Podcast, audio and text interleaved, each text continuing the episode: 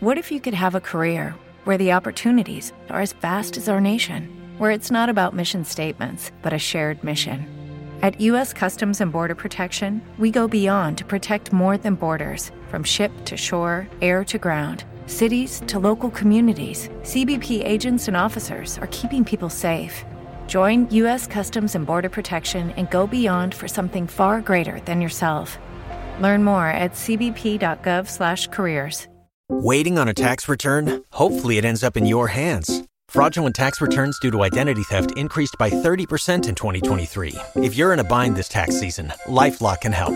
Our US based restoration specialists are experts dedicated to helping solve your identity theft issues. And all Lifelock plans are backed by the Million Dollar Protection Package. So we'll reimburse you up to the limits of your plan if you lose money due to identity theft. Help protect your information this tax season with LifeLock. Save up to 25% your first year at LifeLock.com slash aware.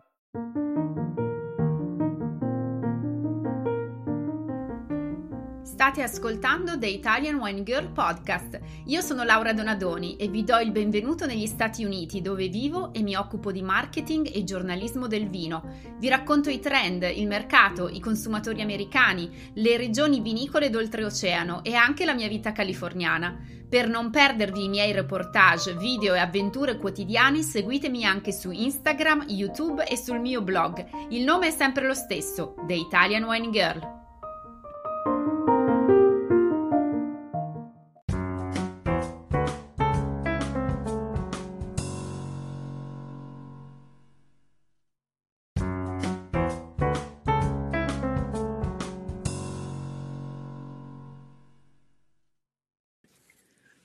www.tiportoinamerica.it ti porto in America è il mio nuovo progetto di formazione dedicato a chi cerca una bussola per orientarsi in uno dei mercati più competitivi al mondo. È il primo corso di formazione in italiano per affacciarsi al mercato statunitense del vino. In questo videocorso online ho inserito tutti i miei consigli, le strategie, gli step e le azioni pratiche da programmare per iniziare con il piede giusto l'inserimento commerciale dei tuoi prodotti negli Stati Uniti. Per saperne di più www.tiportoinamerica.com www.it.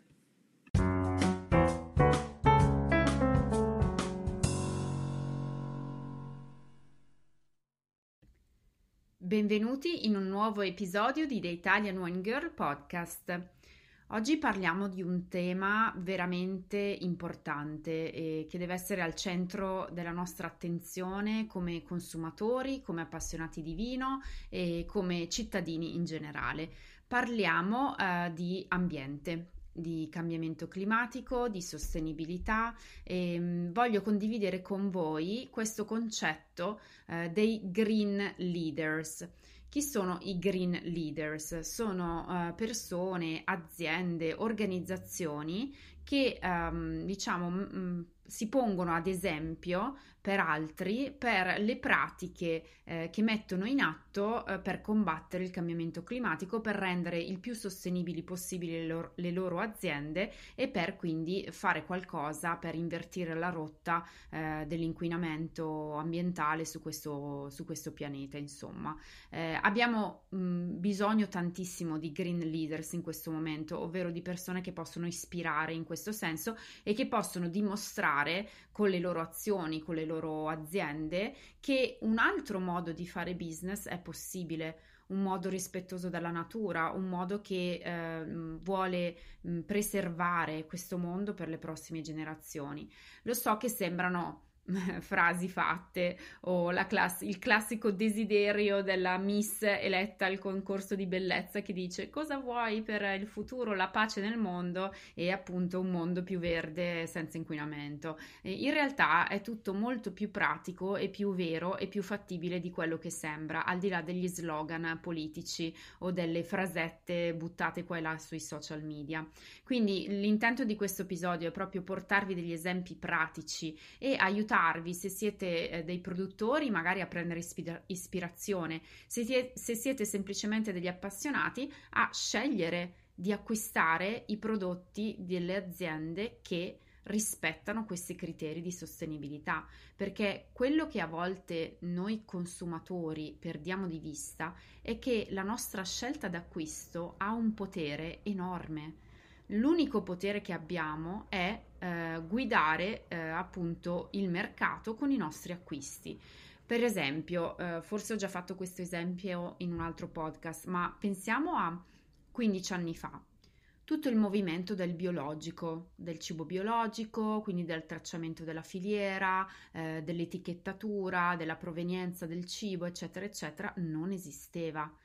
Pensiamo, non so, alle nostre mamme, alle nostre nonne, questo tema non si poneva, non c'era e per tutti gli anni 80 e 90 abbiamo tranquillamente mangiato qualsiasi schifezza industriale sugli scaffali senza porcene minimamente il tema. Poi a un certo punto eh, si è diventati più consapevoli nei consumi e eh, tutto il movimento del biologico ha preso piede soprattutto mh, nel settore food.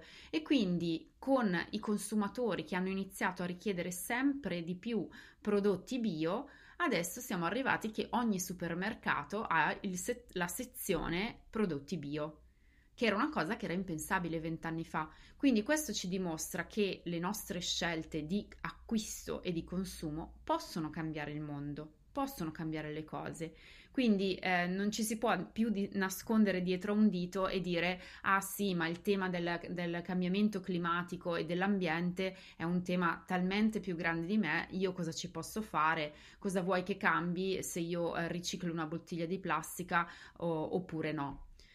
In realtà cambia, cambia molto e tornando appunto al potere d'acquisto cambia molto in relazione agli oggetti che acquisti e a, all'uso che fai degli oggetti che acquisti, alla tipologia di oggetti che acquisti. Io eh, ormai è da un paio d'anni che ho abbracciato questa, questo stile di vita non in modo estremo del minimalismo, ovvero ogni volta che acquisto qualcosa mi chiedo ehm, quanto durerà quell'oggetto, se è un oggetto che davvero deve essere presente nella mia vita perché ha una funzione, se ne ho già un altro che fa la stessa funzione e che non, quindi non vale la pena che venga buttato creando un altro rifiuto, eh, che tipo di materiali sono stati usati per quell'oggetto. E, e questo tema si potrebbe allargare non solo al vino di cui parliamo oggi, ma anche al fashion, quindi al settore della moda, dove purtroppo noi donne siamo a volte ehm, vittime e anche protagoniste di un sistema eh, veramente assurdo che costa all'ambiente tantissimo come quello del fast fashion, quindi la produzione di questi eh, vestiti che costano poco, pochi, poche, poche, decine di euro e che si acquistano compulsivamente, magari ogni due o tre mesi, poi la maglietta si butta, se ne compra un'altra, le scarpe idem. E quindi alimentare tutto questo sistema eh, ha un impatto sull'ambiente enorme. Come ha un impatto sull'ambiente enorme anche ehm, la scelta di consumare prodotti animali o di non consumarli o di consumarli con parsimonia o meglio ancora come nel mio caso di consumarli solo quando eh, sappiamo qual è la filiera da cui provengono. Quindi se, eh, non so, per esempio il vitello, la mucca è stato allevato localmente dal contadino eh, nelle montagne vicino a casa o se invece proviene da un, un allevamento industriale che alimenta quindi tutta una serie di problemi di emissioni di, di anidride carbonica, di liquami, di trasporto, di insomma tutta una serie di problemi che veramente stanno rendendo questo mondo eh, invivibile. Se andiamo avanti di questo passo, leggevo degli studi che nel giro di 120 anni abbiamo esaurito eh, la sopportazione di madre terra rispetto all'inquinamento che stiamo mettendo eh, fuori tutti i giorni. Bene, dopo questa premessa voglio condividere appunto con voi, come anticipato, eh, degli esempi di ispirazione no? Eh, di aziende o di, di, persone che nell'ultimo anno, nel 2020, hanno portato avanti dei progetti nella direzione opposta, cioè per migliorare le pratiche, per rendere i loro prodotti più sostenibili e per quindi eh, fare del bene all'ambiente. Eh, numero uno, ne abbiamo sei. Eh, Accolades Wines, praticamente questa è una società, un brand ehm, inglese sotto il, il, cui cappello ci sono diverse cantine, eh, che eh, quest'anno è uscito sul mercato con una bottiglia per, del vino piatta eh, fatta di PET, questo materiale 100% riciclato, eh, leggera eh, 87% più leggera della bottiglia di vetro mh, mm, normale che noi conosciamo, eh, prende il 40% in meno dello spazio, quindi per il trasporto viene ehm, diciamo impacchettata in maniera più eh, agile, in maniera mh, mm, meno dispendiosa in termini di dimensioni e di peso e ehm, addirittura se ne possono mettere il 91% in più in un pallet. Il pallet è appunto l'unità, diciamo, di misura eh, che si utilizza per spedire eh, merci eh, attraverso navi, comunque oversea, eh, le spedizioni internazionali. E quindi su un pallet ci sta praticamente il doppio del vino, eh, sia per quanto riguarda peso che per dimensioni. Questo permette di ridurre le emissioni carboniche eh, in tutta la catena logistica. Quindi, ehm, secondo i dati, diciamo, presentati da questa azienda che eh, ha messo sul mercato per prima queste bottiglie, eh, ci vuole il 75% di energia in meno per fare anche la stessa bottiglia di plastica riciclata rispetto eh, a una bottiglia di vetro. E quindi in totale il bilancio di emissioni di CO2 eh, diminuisce dell'80% soltanto se tutti utilizzassero appunto questa tipologia di, di packaging rispetto alla bottiglia tradizionale. Eh, non, ho, non si hanno ancora studi per capire eh, a livello tecnico il vino eh, come si comporta questi, dentro questi contenitori perché la cosa è molto nuova. Sono curiosa, sarei curiosa di capire eh, se ci sono stati appunto degli studi sulla eh, areazione, insomma, sul, perché la chiusura di queste bottiglie al momento è un tappo a vite. Eh, però mi piacerebbe vedere degli studi sviluppati in questo senso e sicuramente può questa azienda mm, essere di ispirazione per altre. Eh, numero due dei green leaders di quest'anno sono ehm, i, pro, i, proprietari di Jackson Family Wines. Jackson Family Wines è una grandissima ehm, cantina in Sonoma, qui in California, che è stata nominata Green Winery of the Year da Drink Business. Drink Business è un portale molto famoso che si occupa appunto di notizie relative al mondo eh, delle bevande alcoliche in generale, anche del vino, e ogni anno loro hanno questo, questo premio che si chiama i Green Awards e quindi premiano le cantine più meritevoli. Quest'anno la Company of the Year è stata la Jackson Family perché sono di ispirazione Innanzitutto hanno delle pratiche di sostenibilità e di, eh, in, di, coltivazione a basso impatto veramente innovative. Pensate che eh, la Jackson Family, proprio la loro sede a Sonoma, è eh, più gra- il più grande generatore di energia solare nella wine industry americana. Loro producono 8.6 milioni di kilowatt di eh, energia a emissioni free, cioè emission free, quindi di energia pulita rinnovabile, eh, attraverso le loro 12 cantine, tutte alimentate da energia solare. E addirittura nei loro obiettivi eh, c'è l'idea di andare carbon free completamente dal 2030, quindi stanno davvero investendo nelle fonti rinnovabili. E in più hanno fondato eh, un'associazione che si chiama International Wineries for Climate Action eh, che per ora conta solo sei membri ma contano di allargarla e eh, è una sorta di collaborazione tra cantine membri che si scambiano eh, buone pratiche di sostenibilità, di, di, riduzione delle emissioni carboniche, eh, appunto condividendo i risultati delle sperimentazioni nelle rispettive cantine. E in più c'è, una, eh, c'è un ente che, che è eh, autonomo, quindi un third party eh, entity, quindi una, una, terza parte che eh, verifica eh, i risultati ottenuti sulle emissioni. Quindi le cantine che partecipano a questa associazione poi vengono certificate da un'associazione indipendente eh, con l'obiettivo di decarbonize the wine industry, quindi di decarbonizzare, cioè di andare a emissioni zero, se non addirittura in negativo, che sarebbe la cosa migliore per l'ambiente, perché Purtroppo le, tutte le emissioni che abbiamo messo nell'aria negli ultimi 120 anni eh, vanno in qualche maniera eh, ribilanciate con un'emissione negativa, non tanto con un'emissione zero. Eh, altro personaggio molto di ispirazione che è stato premiato come Green Personality of the Year è Gerard Bertrand.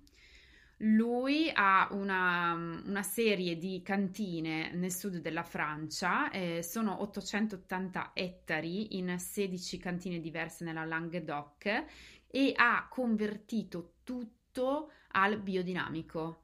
Eh, quindi è uno, in, cioè uno delle, delle, cantine in Europa con la più vasta estensione di ettari a biodinamico. E ehm, lui comunque è certificato Demeter e ha tutte le certificazioni del caso europee. E eh, lo prendo ad esempio perché spesso si dice che le, i grandi produttori, cioè quelli che fanno grandi numeri come lui che ha 880 ettari, eh, non riescono a, ehm, a, mettere in pratica eh, tecniche di sostenibilità o comunque mh, mm, diciamo più grande è l'azienda più è difficile che sia rispettosa dell'ambiente. Non è assolutamente vero, lui è la dimostrazione del fatto che anche eh, un'azienda con 880 ettari è riuscita a convertirli tutti in biodinamico e quindi se uno vuole investire eh, in questa direzione può e può controllare 880 ettari in biodinamico che è veramente, se, se, avete un'idea di che cosa sia la coltivazione in biodinamica, con tutte le prescrizioni del caso, non è facile, non è facile e mh, vi invito ad andare a vedere anche la distinzione tra biologico e biodinamico per chi mi ascolta. Io do per scontati tanti termini, ma ehm, insomma provate a cercarli online, ho anche scritto un articolo sul mio blog, magari ve lo metto in descrizione eh, sulla differenza tra organic, biodina- biodynamic e tutte le associazioni che certificano eh, queste, pratiche, eh, queste pratiche agricole. Eh, quarto, eh, quarta istituzione di ispirazione come Green Leader c'è Deporto Protocol. Non so quanti di voi conoscono questa istituzione. È una foundation, una fondazione, una no profit. È stata fondata da Taylor's Port, che è questa uh, cantina che produce porto molto famosa uh, in, appunto, in Porto, in Duoro Valley. Si chiama Taylor e um, questa, questo Porto Protocol è stato lanciato durante la conferenza di leadership del climate change nel 2018 dove parteciparono addirittura eh, il presidente Barack Obama e Al Gore eh, tra gli speaker e da lì hanno deciso di, di appunto sottoscrivere questo Porto Protocol che adesso conta centinaia di membri quindi le cantine si pos- possono aderire a questo por- protocollo e ehm, che cosa comporta? Comporta la condivisione anche lì delle buone pratiche per la sostenibilità ambientale, è proprio una piattaforma eh, che è anche online adesso dove si può attingere a eh, ispirazione per, eh, per, implementare delle pratiche di sostenibilità nella propria azienda, a seconda appunto della dimensione della propria azienda, eh, dello stato delle proprie vigne, della situazione appunto personale, uno può accedere a questa piattaforma e avere una serie di risorse davvero davvero utili con delle soluzioni pratiche, con degli esempi pratiche e c'è anche una sorta di eh, formazione che questa associazione offre a chi vuole iniziare questo percorso di sostenibilità e quindi è uno strumento pratico che aiuta le cantine a take action, quindi a fare qualcosa nel, nello specifico. Eh, quinta, eh, quinto Green Leader è una startup italiana, si chiama Agromaterie è una startup dell'Emilia Romagna che ha vinto quest'anno il premio nazionale per l'innovazione a Bologna. E loro eh, hanno scoperto il modo di riciclare i eh, rifiuti della produzione di vino, quindi parliamo della, delle, delle, vinacce e di tutti i rifiuti appunto dopo la pressatura, per eh, creare una bioplastica che si chiama Wine Plastics Filler. Praticamente è una polvere, cioè loro riescono a ottenere dai rifiuti del vino una polvere che eh, può essere mixata fino al 60% alle materie plastiche dando vita a questa bioplastica e ehm, il mercato stimato per i prodotti eh, da questo eh, wine plastic filler è molto grande, molto promettente. Eh, la startup ipotizza addirittura 13 miliardi di euro di, ehm, di affari intorno a questo eh, nuovo ritrovato bioplastico e eh, addirittura se si parla del comparto comparto generale dell'agricoltura sul packaging si parla di 40-50 miliardi eh, di indotto, quindi si ridà vita al rifiuto della cantina e si produce una plastica che è bio, che è ancora più facile da riciclare, quindi eh, veramente chapeau a questi ragazzi di agromaterie che hanno avuto questa intuizione. Vi lascio comunque nel box informazioni di questo podcast l'articolo mio eh, che racconta questi green leaders e tutti i link alle realtà che cito eh, in questo episodio, così ve le potete andare a vedere sempre come fonte di ispirazione. Ultimo green leader è mh, la cantina più grande al mondo in agricoltura organica, quindi biologica. Eh, si trova in Cile, si chiama Emiliana.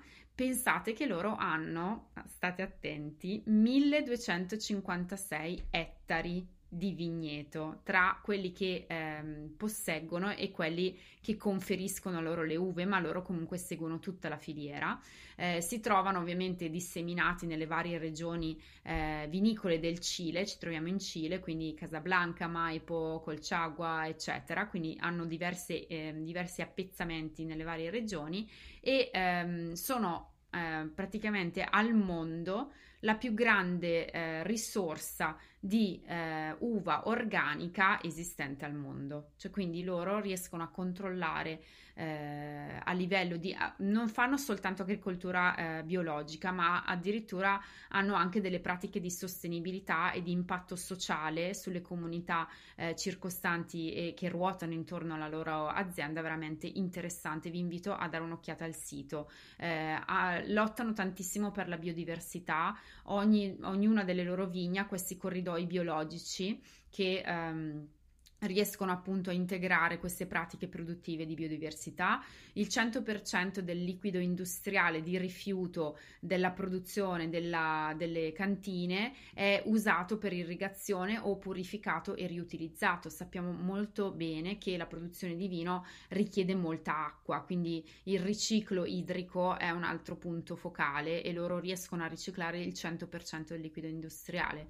In, inoltre utilizzano le biomasse e i pannelli solari, quindi hanno uh, un'energia completamente pulita per uh, la produzione dei loro vini. Insomma, sono um, a 360 gradi investiti nel, nel appunto non emettere um, anidride carbonica, anzi nel piantare oltretutto nuove, eh, nuove a- nuovi alberi e nuova biodiversità per assorbire eh, la CO2 che già abbiamo messo nell'aria negli ultimi, nell'ultimo secolo e che ci sta un po' uccidendo.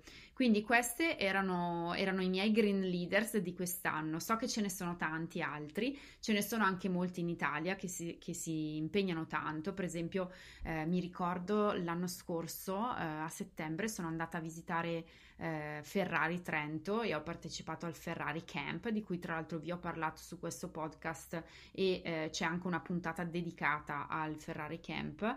E, mh, mm, loro organizzano tutti gli anni questa, questo, in, questa conferenza con i giornalisti o i loro buyers di tutto il mondo per eh, raccontargli bene che cosa fanno in azienda, cioè quindi dalla tutta la filiera, dalla coltivazione alla produzione dei loro spumanti e eh, ero rimasta molto colpita dalla loro attenzione veramente per la biodiversità. Eh, ho postato anche un, un, piccolo video su Instagram TV, tra l'altro se non mi seguite mi trovate sempre come The Italian Wine Girl, in cui mostro che siamo andati una mattina a caccia di insetti in vigna, quindi eh, prendendo un po' di terra dalla, dalla vigna e setacciandola per riuscire a capire quale, quali tipologie di insetti e quante diverse specie di insetti c'erano a popolare eh, tutto l'ecosistema intorno alle vigne. E mh, mm, più insetti c'erano più ovviamente eh, il punteggio di biodiversità era alto e c'è un ente certificatore che eh, conferisce appunto un punteggio alto di biodiversità alle vigne ed è molto importante che mh, mm, continuiamo a vigilare su questo e ehm, poi il produttore può decidere di piantare determinate erbe o te- determinate piante tra i filari per attirare eh, più insetti, quindi per aumentare la biodiversità e per preservarla. Penso che siano iniziative meravigliose e che tutti noi abbiamo il dovere morale di sostenere le aziende che investono in queste iniziative. Quindi, tornando al discorso dell'inizio eh, con cui ho aperto il podcast, possiamo, cioè questi imprenditori sono veramente mh, bravissimi a mettere in atto eh, queste politiche e noi dobbiamo premiarli perché se noi continuiamo ad acquistare invece eh, senza farci guidare anche dalla nostra morale, dalla nostra etica, eh, coloro che investono in questo, in questo senso non avranno un riscontro economico e quindi tutto ciò non potrà essere sostenibile sul lungo, termine e purtroppo le eh, pratiche di sostenibilità e di eh, protezione dell'ambiente potrebbero essere abbandonate. Come dico sempre che bisogna sostenere i vitigni autoctoni italiani, quindi acquistare eh, vini diversi, eh, esplorare per tenere in piedi piccoli produttori che altrimenti smettono magari di produrre quel determinato vitigno perché nessuno glielo compra. La stessa cosa vale con le aziende che investono sulla sostenibilità, anzi secondo me ancora di più, perché davvero è un dovere di tutti ed è, ed è l'unico modo che abbiamo per far capire alle aziende che qual è la direzione giusta, che sì, anche i consumatori hanno capito che voi siete etici e date valore alle cose giuste, alle, al, al, futuro de, per le nostre generazioni. Quindi davvero pe- spero di avervi dato qualco, qualche spunto di riflessione con que- questo podcast e mi auguro che la prossima volta che sceglierete una bottiglia di vino magari guarderete l'etichetta o cercherete informazioni sull'azienda per capire come lavora questa azienda. Si prende davvero cura del nostro pianeta. D'altra parte il vino è be- una delle bevande più naturali e antiche del mondo, quindi dobbiamo fare sì che anche le future generazioni ne possano godere.